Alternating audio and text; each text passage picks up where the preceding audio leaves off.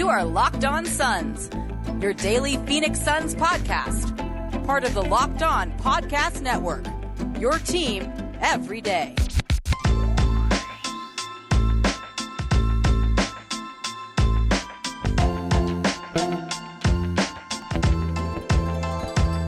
Today's episode of Locked On Suns is brought to you by Built Bar. Go to builtbar.com and use the promo code LOCKED15 to get 15% off your next order. More Suns thoughts after a three and one road trip and some tourney stock watch here on today's episode of Locked On Phoenix Suns. We are part of the Locked On Podcast Network, and I'm your host, Brendon Kleen. You can follow our show on Twitter at Locked On PHX Suns, and you can follow me on Twitter and the Locker Room app at Brendon Kleen 14. But because it is a Monday, we are joined by Brandon. You know him as Zona on Twitter. He is at AZ Sports Zone. How are you feeling, Brandon? Three and one road trip. The Suns uh, notched their 31st win just moments before we hit record here. It's it's a good time to be a Suns fan. Yeah, it was a little sloppy there, but you know, uh, ugly win's a good win. You know, you got to take them any way you can get them, especially on the road.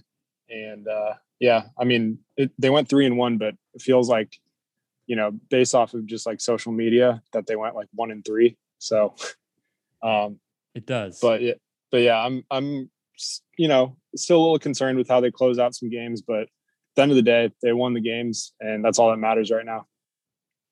100%. I think that's the right way to look at it. We'll get into more on that stretch, uh, the trip overall, and then especially this Hornets game because it was a it was an interesting one. It was thrilling in its own way, and then we'll get some thoughts on uh, players in the tournament that you should keep an eye on or who have helped themselves or, or hurt themselves the most in these second couple of rounds here. We are recording during Sunday, so we won't have thoughts on all those games, but we will talk about that a bit. And then I'm going to close the show with a little snippet of last week's locker room chat with Brandon and I uh, talking a little on DeAndre Ayton, a little bit on the trades that did and didn't happen.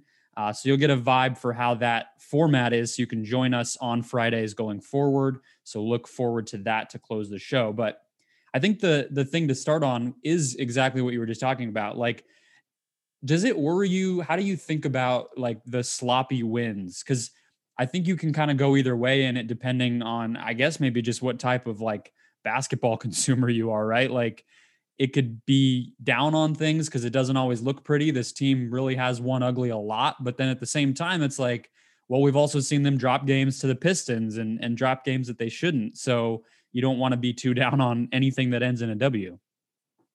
Yeah, it's kind of a double edged sword. You know, um, obviously, if you can find a way to win, there's always a positive to take out of it, no matter how ugly it was. So um, there's that, but it's also just finding a way to like put your foot down and you know close the door on teams, and they've done that to bad teams especially. Um, so obviously in the playoffs they're not going to be playing you know a team with a losing record, so that that's encouraging. But at the same time, like you have to figure out how to not let teams get comfortable or hang around and um, you know that those are the type of habits that get built over the course of the season and if you continue those in the playoffs against like if they played the way they did and like to close out a game against like the the Nuggets or the Clippers or the Jazz, you know, they're losing that game. So they they have to figure out a way to maintain some consistency there at the end of games. And they've done a good job against better teams, oddly, it seems like. But um yeah, just these little hiccups that, you know, you don't want any of that to carry over um into the into the postseason at all. So yeah, maybe uh, I was going to say you seem pretty confident they won't play a bad team. I mean, if they stay at two and something happens in the play-in game, we could be set up for the Suns uh, battling their kryptonite here against a sub 500 team. But no, I think you're. I, I, I see it the same way as you do. I feel like um, figuring it out, even if it's ugly, even if it's uh, a little more painful than than fans might want it to be. The end of the day, like they're not getting they're not lucking into or falling backwards into these wins. Like I do think they're earning it. Like you said, they're they're finding a way to exert their advantages, even if it's like at the last possible second. And I feel like when we talk about that, the number one guy you have to point to is Mikal Bridges. I mean, he in the Raptors game gets this offensive rebound that saves the final possession for the Suns, ends in a, in a foul on Chris Paul to prolong that possession, prolong that game, and give the Suns some wiggle room to take it home. And then in this Hornets game, plays 42 minutes, six steals, which was a career high, five offensive rebounds, makes a three, I believe, in the second half when when the game was sort of tight, and um, just I don't know what else there is to say about him as a player that hasn't already been said, but these moments show us the sort of bigger picture value, the the like intangible value that he holds here. And I think it's interesting because when you hear Booker talk about Mikal Bridges, he is always um, he always notes how Bridges has been in these moments before. As bizarre as that might sound for a third year NBA player, he won two championships. He was in really big games. And I think as we get closer to the stretch run, he's going to continue to be one of the guys that that is so poised in those moments and might make many more plays like this before it's all said and done this year. Yeah, absolutely. He's someone needs to put together like a highlight reel like a montage of just like the little things he does, like whenever they need it the most. Because it seems like every game there's at least like two or three occasions where he makes a play when they desperately need it. Sometimes it shows up on the box score, sometimes it doesn't, but he's just always in the right place at the right time. And, and it's not a coincidence when it's happening that frequently. Um, you know, going back to his Villanova days, like you mentioned, you know, he's a champion, he has that DNA and he does the little things that he knows like uh, that they're not only going to help the team win because he wants to win, but it's going to help him, uh, you know, get paid. And these are things that, you know, teams take into account whenever they're paying a player. It's like, how does this guy impact winning? And if I'm Mikal Bridges' agent, I'm you know, we're already looking at a pretty fat stack, nice little mountain of, of money he's going to be swimming in. But, you know, I'd put that slideshow together and send it over to Sarver because he's, I mean, there are a lot of these games they're not going to close out without him. And you know, everyone talks about Chris Paul and Devin Booker as the closers. Uh, Mikal Bridges is the one that's really kind of, you know, I don't I don't want to say glue because I'm so sick of saying that about him. We need to find like a new term, but he just holds everything together. Well, yeah, gets a hand in Devonte Graham's face to close this game uh, after Graham had made a couple tight ones. Um, Eddie Johnson actually had a good point. He was giving up a drive by Graham. He knew Graham is not a player who's really going to try to beat you that way, and you know had that in his mind and and stayed up and and got the hand, and, and it wasn't even really a close shot. I think it hit like the kind of the back of the rim, and you know another uh, to the the highlight reel. Like you could just send plays from this this road trip and and feel pretty good about the the winning ways that he brings to the floor. Um, you know, to the point where it's even surprising in that in that Magic game, Bridges misses a corner three late, and you're like, you know, almost shocked that that it didn't go in because of of how many of those he has made. So I, I just think he's somebody that we have to start thinking about differently. He's been a player who was waiting for these moments, right? Even when the team was bad, you knew he was going to be that type of player, and he's really proving it lately. Um, one other quick guy on these these tight games, because I do think that's the storyline with fans right now is feeling a little queasy about what what the late game situations are going to look like. How much do you buy this Torrey Craig thing? We talked about it a little bit in our locker room on Friday, but uh, three more offensive rebounds. The Suns had 21 as a team today and continues to make threes, like plays with energy. It seems like he's sort of on a mission right now to to stay in the league and, and prove himself. But uh, do you he led the team in bench minutes today? Do you feel like this is something that has staying power? Should we be thinking about him as maybe an, an ingredient that we weren't thinking about previously? I think so. And you know, this goes back to, you know, as soon as we added him, like, you know, you look at his his role in Milwaukee was never really consistent, and for whatever reason, you know, they felt like they had to surround Giannis with shooters, et cetera, et cetera. But um, at the end of the day, like he he was a starter on the Denver Nuggets, who you know they're one of the best teams in the league the last two years, and he started like I think 50, 60 games for them over the last two seasons. So that doesn't happen by accident. It's not like um, you know, and, and the reason Denver struggled so much early on was just all the you know versatility they lost with you know Jerami Grant, but it was also Torrey Craig. I think um, you know there's a reason he got those minutes on on a contender, and there's a reason he's doing it with Phoenix. And I, I don't think it's a fluke by any stretch. I I don't think he's going to continue to shoot as as like lights out as he's been. But as far as like the winning plays and like the intangibles that James Jones loves, I think you know that's going to come every night with him. It's kind of like with Jay Crowder, you know, he's always going to give his all, even if he goes like 0 for 9 from three. Um, you know, there's going to be nights like that. Probably not as high volume for Craig, but um, as far as just making like the little plays and doing, you know, all the hustle and hard work on on the glass to extend plays. He's going to bring that every night. Well, it's all about what you ask of him, right? It's like the Nuggets, like you don't want him to be a starter, and you you probably with Milwaukee and just how thin they were, they sort of need two way players with every rotation spot, and they were desperate to find those guys. They've gotten a couple so far with I think Austin Rivers headed there. I, I'm pretty optimistic about his fit there, and PJ Tucker in the trade market, two former Rockets, I guess, coming to Houston or coming to Milwaukee. Those guys fit more, but Torrey Craig, I don't think it's any knock on him that he didn't fit with that particular team because on the Suns, it's like, yeah, he doesn't need to lead the bench in minutes every night, right? He probably won't in the playoffs. He's going to be probably the ninth or 10th or 11th man most nights. But if you can come and ask him, hey, you know, be our kind of Tony Allen light and and lock down on a possession. We saw it against Charlotte. He got brought in late in the game because of of how much Charlotte was playing a perimeter type of offense, and then they just started switching everything and and going really small that way with Crowder like the tallest guy on the floor, Mikal the tallest guy on the floor. So he gives them a little bit of versatility there, and he's he's used in such a specific way that I do feel like you can count on it. I'm just really surprised that he's earned time like this already, and maybe it's a little bit being fresh because he wasn't playing too much in Milwaukee. I, I don't know exactly what to make of it, but I agree with you. The energy, the defense, that stuff that's going to continue, and they don't need him to do much more than that. So uh, I'm pretty optimistic about it as well. Anything else from these games that caught your eye? Um, and just to kind of elaborate a little bit more on Craig, as far as like the playoff rotation, I think he's the exact type of depth body you need to just throw and like burn fouls. Like if you have to, like we've already kind of talked about like some of the wings that you're gonna have to face uh, in, in, the playoffs potentially. So I think uh, Craig, like I don't think he's gonna play a significant role in the playoffs, but I wouldn't be surprised if he got like a couple, you know, three four minute stretches just to kind of w- like wear and tear the uh, opponent's best player offensively. So um, I think he's a legit rotation piece moving forward, and um, it should have been talked about a little bit more in the deadline. Like it, it, just kind of flew under the radar just because you fell out of the rotation in Milwaukee, but he's legit. I think he's he's definitely already shown uh, a glimpse of what he can do, and um, you know I think it was just a really good move on the margins by James Jones.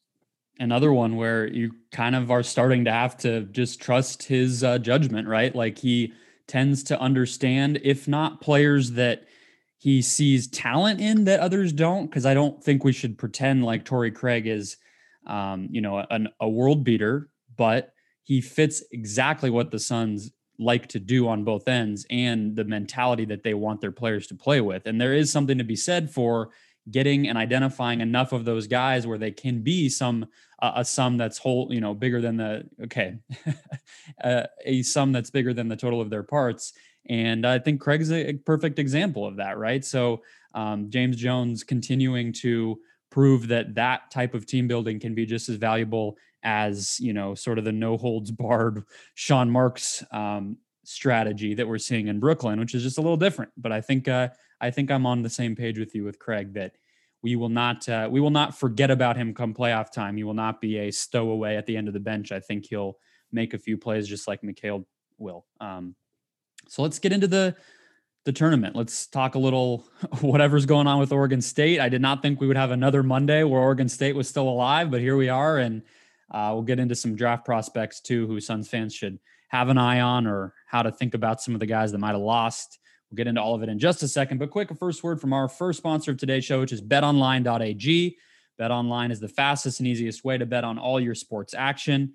I've been telling you over and over to keep betting Maryland in the women's tourney. I hope you're listening by now. They are taking on uh, Oregon in tonight's game on the women's side. So Hopefully, I don't look like an idiot telling you that when you listen, but I have a feeling I will not. I really, really buy that team. On the men's side, I mean, if you're brave enough to bet against Gonzaga, go right ahead. It might be a little more fun that way. Um, there's tons of stuff, is the bottom line. And Bet Online has you covered with the real time updated odds and props that you need to make every single bet you can. And best of all, it is free to sign up. So head to the website or use your mobile device to sign up today and receive 50% off your welcome bonus receive a 50% welcome bonus on your first deposit. Again, head to betonline.ag or use your mobile device. Make an account today, use the promo code locked on, and you'll get a 50% welcome bonus on your first deposit. Bet online, your online sportsbook experts. Back here talking NCAA tourney. Stock watch. We're going to do it again because some interesting players kept their names in the hat by staying alive with their teams. There's some more to talk about there. I wanted to remind you guys to check out Locked On today while we're on the topic of the tournaments. They have you covered every morning, 20 minutes or less. Peter Bukowski does a great job with the local uh, experts, with the biggest storylines, with the debate or the cue of the day that he tees up for you every morning. So check out that show wherever you listen to podcasts. All right, Brandon, I'm gonna I'm gonna start us off here with the stock watch if that's cool because I made a point after we you and I have talked about them so much to uh, mm-hmm. watch this Baylor team this weekend. They beat Villanova by 11 and looked pretty dominant doing it, in my opinion. I mean, the second half, they just really pulled away completely. So Jared Butler and Davion Mitchell, neither guy like completely blew up. Butler only has nine points in it, one of nine from deep. Mitchell's defense got a lot of attention late in the game. Um, I'm just having a hard time deciding which one I like more. And I think that's a really good uh, problem to have for Baylor in the tournament. Probably a really good uh, problem for teams to have in the draft that there's two good options coming out of this school. But I do think they're going to be around in the same range. And I'm having a hard time deciding which one I like and which one makes more sense for the Suns. What do you think? Yeah, Baylor is a lot of fun.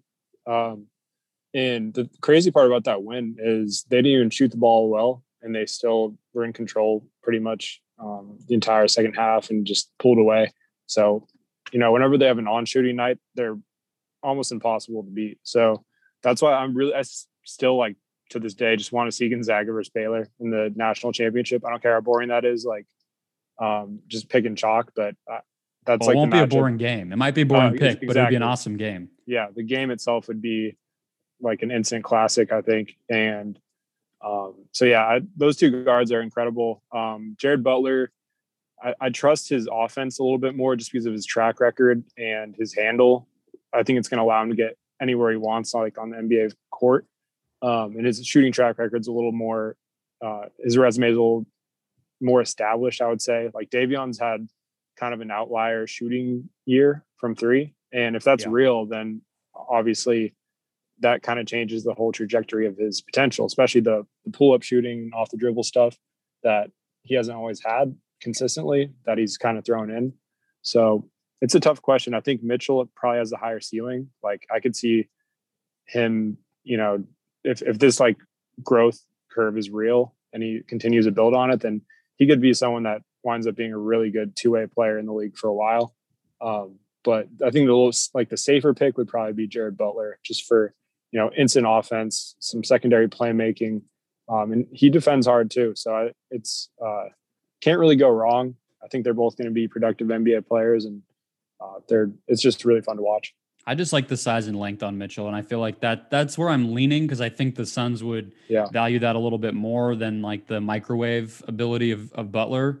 Um, but it's hard to say. I mean, I'm just enjoying watching them. We'll have to kind of see how the pre-draft process plays out. On the other side, we saw Jeremiah Robinson Earl, who I think has like sort of fallen out of the upper echelon of of draft consideration, but maybe a tournament run would help him. I'm not even positive if he would come out um, necessarily after this season, but uh, who else did you have on on your list? Who who caught your eye? We're through. We're recording after five of eight games are done, just so everybody has reference. So we haven't seen uh, Florida State, we haven't seen Oregon, we haven't seen USC this weekend. But uh, who, who's caught your eye?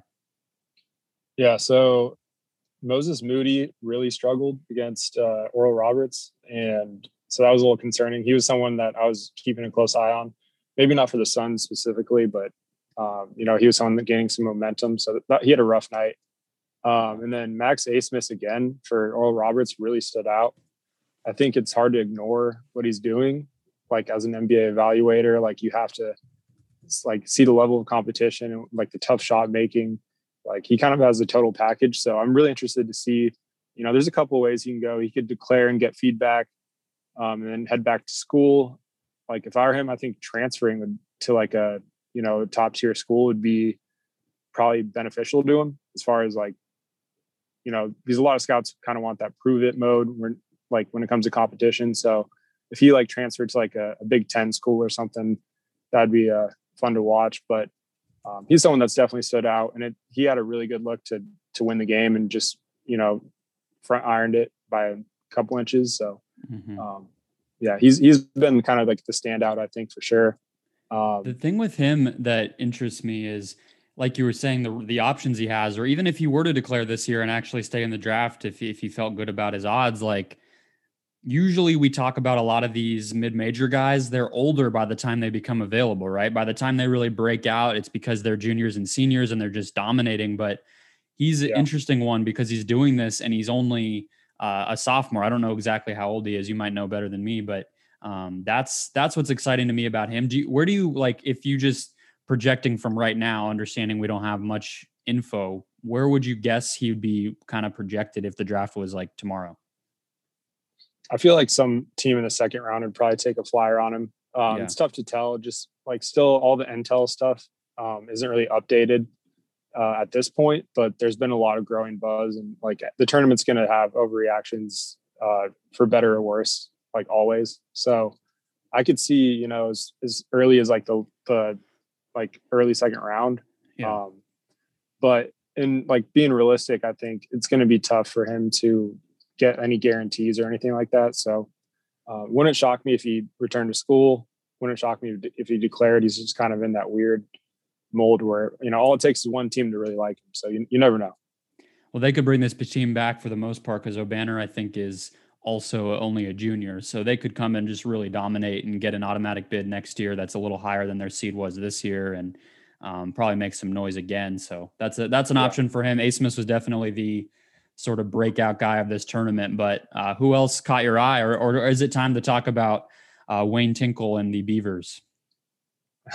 I think we can pass on that for for now. You don't um, want to like but, a 15 minute breakdown of this this ride for the guys who can't shoot 43 percent in a game. Yeah, I think I'll pass on that. Hard okay. pass. Um, but Quentin Grimes from Houston, really, he's stood out this entire tournament. Um, his numbers don't haven't really like popped off the page or anything, but he's he's just been I really liked his like improved decision making, just making quick hits on the zone um, that Syracuse threw at them. Uh, really good score. He was like a five star coming out of high school. Went to Kansas, didn't really play much, and had a lost freshman year. Uh, transferred over to Houston, kind of rebuilt his identity. Now he's back on the NBA radar. So, kind of a fringe guy, like probably second round talent, might return another year, but uh, he's someone that's really been impressive, I think, and you know, could if Houston continues this run and he has another couple of good games, he could uh, play himself into getting drafted for sure. Yeah, I feel like we uh, need to give Kelvin Sampson an NBA job. Yeah, I mean, what he's done with that Houston program, that's like not a you know school that that anybody should be you know thrilled about at any point, and he's just made them into a perennial powerhouse. They're a really good team, and he turned Grimes around. He has you know other guys who are going to get looks in the NBA. Like man, he's he's a I think he's a really good coach and he's getting old. I want him to get that shot before it gets too late. Yeah, I agree. Houston's not uh, it's a tough job to take as far as like uh, especially with him like recruiting and all that just getting all these reclamation projects and fitting guys into his own mold. It's not an easy thing to do at the college level, so uh, major props to him. And yeah, it's Houston's a sneaky good team. I, I would like to yeah, see them versus fun to Baylor. watch. Yeah. Okay you're going to give us predictions because you surprised surprisingly got some of these Pac 12 runs correct. I, I don't want to dig into the Beavers any more than you do, but we do have UCLA Alabama coming up after we are done recording here. And then we have Oregon USC, a double Pac 12. So they both can't win that one. But uh, what you got for us? What can fans wake up to mock you about in the morning? So I, I am a Pac-12 enthusiast, but I'm not at the level of Bill Walton. So I'll be realistic here and say that a little bit of uh, some of the magic's going to wear off. I think UCLA drops the game tonight um, against Alabama. I really like Bama. I think they're one of the, the best teams in, in, the country, and their offense will be a little bit too much for UCLA to to keep up with. Um, I also think Oregon State's run's going to end against the Houston Cougars, who we just talked about. Um, Oregon State just I mean, every time I pick against them, they win. So maybe I should just pick them just to be wrong, so we don't have to watch them anymore. Uh, but I think their run comes to an end here. Um, and then Oregon versus UC, or yeah, Oregon uh, versus USC. I think the Ducks will win that one. Really like them. I've been high on them throughout. Um, placed the futures on them too. So hoping okay. they can, hoping they can uh, give me a nice little return. But I, I think um, Denver's Gonzaga would be a really fun matchup. So Yeah, reminiscent of the uh, the Final Four when it was here. Oregon and Gonzaga both involved with that one as well. Um, no UNC, unfortunately. The uh, Tar Heels have had a couple rough couple of years, but yeah, that would be that would be a fun matchup. I'm I'm I want Oregon to win because I like watching them more, but that game tonight should be a good one. Um, yeah, I like of, Mobley, but I just yeah. feel like USC might not have enough firepower to keep up offensively. Um, it, but at the same time, Oregon doesn't really have anyone that can guard like both Mobleys, so it's gonna be a really interesting matchup. Looking I just think Altman is a better coach than uh, than Enfield. I I don't yeah. really like what USC runs. I mean, who am I to say that? But I've never been a huge. I've never felt good about them in those types of spots just based on his track record. Yeah, I agree. Yeah. Okay. Well, that closes us out. Enjoy in the next segment our a little snippet. We went like 45, 50 minutes with a lot more fan in, uh, in participation on last Friday. So uh, this will just be 10, 15 of the best little chunks, but enjoy that. And then join us on Locker Room going forward. It's definitely yeah. really fun. You get more of what we do here. And yeah, you, you like it, right, Brandon? It's been fun. Yeah, I can I can vouch for it. You know, when it first came out, I'm not really big on like jumping on new things right away, but I was kind of skeptical. Um, but I've been pretty active these last few weeks. It's, it's, a fun way to interact and you know just talk basketball. So come check it out. You can either talk with us live or just sit there and you know throw us some comments if you don't want to talk and just listen. So uh, good way to talk hoops. All right, sweet. We'll get into that in just a second. Um, but first, a quick word from the second sponsor of today's show, which is Built Bar, the best tasting protein bar on the market, which you know all about by now. Low calorie, high protein, and delicious 100% chocolate around each and every bar. But now is the time to find out which Built Bar is the best. Today's matchup is a tight one. Coconut brownie chunk and caramel brownie, two of my favorites. I told you to vote for each of them in the last round. They indeed moved on, but now they face head to head. I feel like I have to stay loyal. Coconut brownie chunk we plugged on the show heavily when it came out because it was so delicious. So I have to stay loyal. So hit the hit the pound button, whatever you. I don't even know um, what you're voting on, whether that's Twitter or the website that's at bar underscore built or builtbar.com. Whatever it is, head there and make it happen again. We have had some success. I feel like most of my favorites have made it through but we need to keep going. So again, builtbar.com or at bar underscore built to make your vote. And remember to use the promo code locked15 to get 15% off your next order. That's locked15 to get 15% off your next order at builtbar.com and check back to see who won today's matchup and who will become the best of the best tasting protein bars. Today's show also brought to you by Rock Auto. Had an exciting money saving experience with Rock Auto recently. The sun visor on my car for whatever reason. Both of them cracked off just sitting in the heat for so long in Arizona. They both just fell off, which means the sun just stared both me and the passenger directly in the face. But Rock Auto saved the day. I went to my car, searched it, found the page, scrolled down, sun visor, one click, and it was done. Purchased it, saved a lot of money from definitely what the dealership was going to charge me. Uh, trust me, uh, probably like half the cost. And it was easy as can be. RockAuto.com has been serving auto parts customers online for 20 years. So go to rockauto.com to shop for auto and body parts from hundreds of manufacturers. Whether it's your classic or daily driver, you'll get everything that you need in a few easy clicks delivered directly to your door. Whether it's something as simple as a sun visor or more complicated like an engine control module, rockauto.com's catalog is easy to navigate and has everything you will need, quickly able to be scrolled through based on brands, specs, and prices and best of all, reliably low prices and the same price for professionals versus do it yourselfers. So go to rockauto.com right now and see all the parts available for your car or truck and write locked on in their How Did You Hear About Us box so they know we sent you. Amazing selection, reliably low prices, and all the parts your car will ever need. RockAuto.com. All right, guys, appreciate you bringing me up. Um, so I, I don't know if, I, I don't know if you guys talked about this earlier, but um, it feels like we have a little bit of some clutch issues, some closing issues, which is a little bit of a surprise. I have not looked into the data, so I don't know what our clutch percentage, all that stuff is. So you'd have to tell me. Do we have, do you see us having issues closing close games? And, you know, is that a little bit surprising, especially given the acquisition of Chris Paul and having someone like Devin Booker who can pretty much shoot over anybody? Do you see that as an issue, especially projected into the playoffs?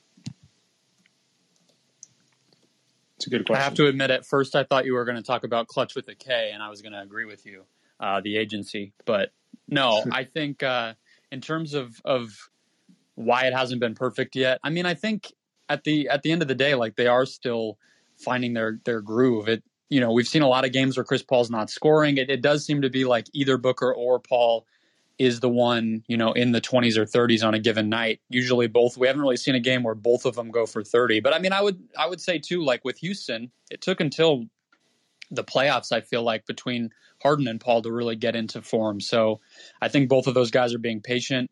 I know that, the, like you said, the numbers, I do think it's actually pretty good. I know Michael Pina wrote about it at Sports Illustrated, uh, looking at those two on the floor in the fourth quarter and then again in clutch time. They're both like, when both of those guys are out there for the Suns, it's really, really high in the positive. But you can see it, right? Like, I'm sure that's what you're getting at, Jeremiah. So I think that's part of it is those two. I think there's also some randomness when you take a bunch of threes you know you're going to have nights where you're hot you're going to have nights where you're cold and if you rely on that shot too much or even just you know rely on it like every nba team does there's going to be some some bad moments late in games where they don't go in like that corner three the other night against orlando that Mikal took and he makes that shot how many times but he missed it in that situation and that kind of you know ended up giving orlando a, a hole to squeeze back through so that's that's part of it for me. And then I think you know there's some mistakes that individual guys who, that have made that we could get into, but that's sort of where I come down on it. Yeah, no, it's it's a really good question because they have lost some games like in clutch time that you know a team with Devin Booker and Chris Paul shouldn't be losing. But also part of that is like you know the whole your turn my turn thing. Whenever that's going on between players playing with each other the first time, there's always going to be that that growing curve. So they're still working some kinks out, but I think you know as long as they're you know closing out games come playoff time, like or like before the playoffs, I would say the first like those last ten games of the season, that's where they kind of need to kick into hyperdrive. So not worried right now. Like you have two of the most clutch players in the league, so I'm, I'm not too concerned. Um, but it's definitely been uh, a valid issue. The good thing to me is they they run such simple stuff, but it still gets players open and gets you know good shots. Like we see how often does that little like flare screen that Da will set for Booker, and then they go straight into like the Paul Ayton book uh, pick and roll right after it with with Booker spacing. Like it's just involving your three players in a simple way, and you're getting all three of them basically open on the move in rhythm to get a shot. And it's like when you look at how simple that is, to me, it's like all they have to do is just get comfortable. There's no, you know, missing mm-hmm. ingredient or, or failure that anyone's going through right now. Uh, Mav Draft has a, another one for us, which is a good one. Uh, I don't know how to word this right. He says, no, you got it right. I, I get your question for sure. Your ideal choice, Brandon, and who you think would be the best in spot playoff minutes among like a fringe rotation player. So like Jevon getting minutes for defense, Galloway as like a, a shooting specialist, etc. Who who do you feel like is kind of the most equipped to be in that like specialist random guy who makes an impact type of role? Yeah, so I think right now, if you're looking at at a uh, eight man rotation, it's probably going to be Dario, Cam, and Payne. Uh, I should I should say Cam Johnson and Cam Payne. So those three are probably the main guys. So if you're going to add like a ninth guy, I think it's going to be Torrey Craig. Just you know for the reasons mm. we talked about earlier, just the defensive versatility. Um, and you know just this toughness and you know you're going to need bodies like that that can burn fouls burn energy and you know come in and play hard for a few minutes um, i think monty probably goes with a nine man rotation uh, knowing him but who knows for sure i think uh, he's for sure going to be like the steve kerr Gregg popovich type of occasionally frustratingly committed to going to one of those end of the bench guys for who knows what reason. You know, like mm. we'll just see Frank in like the end of the third quarter in like a game five. You know, uh, but actually, I, Craig's interesting. Tyler agrees with you, uh, Brandon. But I would say for me, it's uh, it's it's Galloway, and I think more and more the way that it's such a unique skill to be able to come off the bench as cold as he is, not only in one game, but like he won't play for 10 games he'll get he'll check in and just hit two threes. Like and a four point play just out of nowhere. This yeah. guy's like just he's just his release is the quickest thing I've ever seen. It, it's ridiculous. Like there, we need to get him on sports science and, and test him with like Steph Curry because I, you know, Steph probably has him by like a a hair, but it's it's it's probably close. I miss sports science. Yeah, we should. We I, honestly, it seems like it's wearing on uh, on Bridges. Somehow Bridges is like Klay Thompson out there with his corner three release at this point. So maybe uh, watching Galloway in practice has helped. But you're totally right, and I think that's to me why I feel like I could just see him. You know, whether it's foul trouble or just you know the offense not coming together, or you know even like late in the game, like we all remember Troy Daniels hitting that buzzer beater for the Rockets against Dame. You know, five six years ago, whatever that was, with the Chandler Parsons Rockets team, right? Troy Daniels of all guys is the one who hits a big shot in that series because he's the same type of guy. So I could see Galloway being uh, in those types of moments, even if it's as a decoy on a you know sideline play. I just feel like the Suns play one or two, three series in the playoffs this year. I could just see Galloway having a moment, but Craig's a good one too. Yeah, and uh, looks like we skipped a question. Uh, Chris asking who the players that Phoenix could have got to change things in the playoffs. Um, I would say Larry Nance Jr. is a guy I really wanted. It, it was probably unrealistic, but oh, Chris uh, knows all about Chris uh, about Larry Nance. He's uh he's our Cavs guy at Locked On. Yep, and that's uh you know I, I didn't expect Cleveland to trade him, but you know if if they were listening, which there's reports that they were, uh, you know I would have been all over that. I I don't think that like the Suns had like the the right assets to trade to get it done, move the needle, but he's someone I think is like one of the most underrated bigs in the league. Yeah, and he's another one of those guys, right? Like we were talking about before in terms of the wings, where you could have actually seen Nance defend some of those, you know, wing playmakers. I don't feel like he was ever really available, was he, Chris? No. Um, you and I talked about this, and he I, he actually deleted it, but he had a tweet out the day of the deadline, where was, which was the Wolf of Wall Street thing, where he's like, "I'm not going anywhere." Like he put that yeah. thing on his Twitter because he just actively doesn't want to be traded. But what what would have been?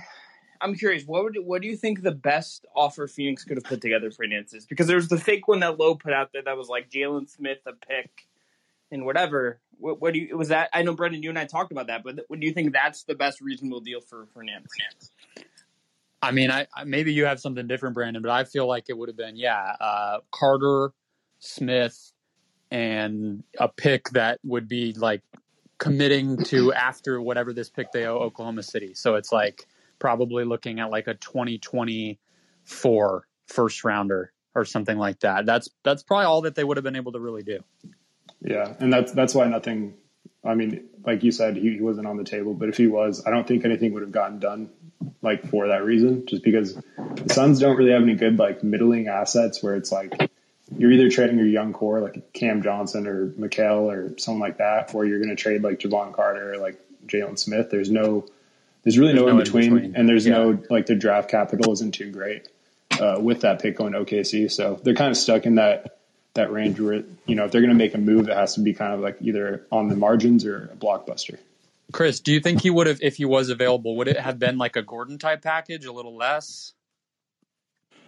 Um, I feel like Gordon's better. No, I think so. But just, I, I think what do you think the, the contract, like how do the, the Cavs value Nance? Value, right, like Nance's contract is like one of the biggest bargains in the NBA. Yeah. Um, hmm. I I think probably a little bit less, but I also feel like I would trust Nance more in a playoff series than than Saric. I think. I don't know how you guys feel about that, but I just feel like I would Nance. I would be locked into Nance like pretty hardcore in my playoff rotation. I think. I agree. I mean, I think yeah, because you see it when the Suns try to go big, they basically have to play Saric and Ayton together because they don't really have like a big four who's still versatile. Like to yeah. me, the Gordon, Siakam, Nance types, that's like the most valuable type of guy, one of the most valuable types of guys in the league right now. And there's so few, and Nance is one. So it's like, you know, you, you size up against like a Denver or something when they when you know in their starting lineup and all of a sudden you have Saric out of position, you have Ayton trying to figure out how to play with another big and you're kind of discombobulated. So yeah, you get Nance, you get Gordon, you get. I mean, Siakam, if he keeps pissing the coach off, maybe he will be available. Um, but yeah, those types of guys, like they just make everything click into place. The Suns, that's, I mean, it's a, it's a, it's a luxury, but Suns don't have that. They have Crowder, who's like six seven, and that's about it. Yeah, Nance is built for the playoffs too. That that's the main intrigue there, and like you're going to get him for less than Gordon um, in this hypothetical. So that that was kind of my thinking behind it. Like as far as value I think he he would have been one of my top targets, but it was never really something that was like a real discussion. So I, he he he. I would just say the last thing I'll say about Nance. I'd be fascinated with him with with Chris Paul for one reason, in that like Exactly, he's a yeah. very reluctant three point shooter in Cleveland. Like he's taking like a career high in volume this year, but like he is not eager to take them all the time. And you have teams that are like, hey. I'm going to turn my back on you because we don't think you're going to actually shoot it, and we're going to take away the Jarrett Allen lob. If you put him in, in Phoenix and he's got Chris Paul setting him up for threes, and like the eight and thread is still there as a roller or whatever, like I wonder if you could bump up his volume and how the uh, and if that's like enough to add like another layer of value to him. I think it might be true, but it's also like he's wired in a way where he like isn't super eager to always shoot when he's got an open three. No, Yeah. that's fair. Yeah. Seems like just a really elite role player. It's just he knows his role. He doesn't really go outside of it. Um, but yeah, in, in a system like Phoenix, I think he could he could thrive just with how much spacing there is and, in ball movement. Like, uh, you know, runs the floor well, and I, I think it'd be a lot of fun to see him with Chris Paul, like you said. Yeah, Yeah, if the if, if the Suns can, uh, I mean, I guess the like the thing is here with all of this, right? Like the Suns probably not giving up on Jalen Smith yet and not trading him at this deadline. I don't know how likely that ever was, but they obviously keep him, and I don't know if he's like the LeBron stopper that we were talking about before, but to me, he's at least like you hope is that sort of swing forward, versatile piece who you can you can trust to defend multiple positions. Like he, I think it hopefully to them is that sort of like Siakam type. I, I I'm not, you know, Brandon and I are not bullish on that. We've talked about it several times, but I think in theory that's sort of the the idea of what Jalen Smith might be. Nance is that right now, though. I think is the is the thing For sure. right? And I guess I guess it's one of those things where I, it's interesting roster construction. You'll never get like super honest answers about this from like James Jones or or God forbid the Cavs like have Koby Altman speak to the media. But um, you know, roster building roster building wise, like it's a fascinating question. Like if you're Cleveland, there's probably an argument to be made that like a first in Jalen Smith is like pro, is like valuable to the Nance in like a purely basketball roster standpoint. And if you're Phoenix, like you probably should think that your title window is wide open right now. Maybe not wide open, but it's open. And like, is it worth it just to kind of go all in and not even if it's not like it's not like mortgaging your future in, but it's you're going in right. Like you're you're trading a guy you used a first round pick on for Yeah, Nance. Like I, it's interesting to see like how serious you would want to do that. It's just one of those things where like I, I I'm roster building's fascinating in that specific context, like how teams sort of view themselves is always like really fascinating, and you can always tell by the kind of moves they can make or what it's reported they at least tried to do. For sure. yeah, especially with rookies and you know, no like Jalen Smith has not really played, so obviously. So all they have is like the bubble to evaluate, and so it's going to come down to like if they do try to move Smith, like a lot of the executives are just going to go off their like pre-draft like board or you know pre-draft like homework on him. So, um, yeah, I Which think means they I won't value him as a tenth pick, right? That's the thing. Oh yeah, if definitely. they use I don't, that, I don't think then no anyone did. Anyways, think of him that way. Yeah. Yeah, so I think there's a good chance he's he's dealt soon. We've already kind of talked about that uh, before, but I, I don't- think Jalen Smith's going to be a part of their their future just because he's their easiest asset to trade, and there's still that mystery box potential with him. So for sure. I think between you know that that option for them with Smith, whatever goes on with Chris Paul and his option, and just what Chris was saying about the aggressiveness overall, combined with the fact that on draft night they can actually trade this year's pick again, and or and or you know trade draft and trade a player that night. That'll be this summer will be uh, I think very very exciting for the Suns because it, it is sort of maybe one of their last times to do that. They owe the Oklahoma City pick starting in 2022. Uh, they, you know, might not have the flexibility once Ayton and Bridges get paid, all that stuff. So we're, we're going to see more, and I think that aggressiveness is going to come into play for sure. But uh, yeah, you're right. I mean, the the roster building of a team that jumps from nothing to being a contender is is really fascinating. But quiet deadline, Torrey Craig the only move. We'll see what they do on the buyout season. Uh, seems like we got to all the questions. Anything else you want to hit on, Brandon? um, I think yeah, I think we covered everything at this point. Um, you know, this Toronto game is going to be a good test after that disappointing loss to Orlando. Um, we'll see how Kyle Lowry plays. Um, just a lot of question marks heading into this uh, second half. You know, can they beat a team below 500? We'll see. Yeah, is that possible? Yeah. will we see the uh, end of the Siakam Nick Nurse relationship in real time while we watch the Suns game tonight? There's questions abound. Uh, but yeah, you can check us out on Monday on Locked On Suns here. Any Suns fans who don't already listen who are here, that show is wherever you listen to podcasts. We're here on Locker Room every Friday, talking Suns, talking NBA, and uh, everything else going on in the league. So uh, this was fun. This was the longest we've gone. I appreciate everybody's questions. And uh, yeah, put it on your calendars for, for next Friday. Come check us out again. Yeah. Thanks everyone for stopping by. Bye, guys. See ya.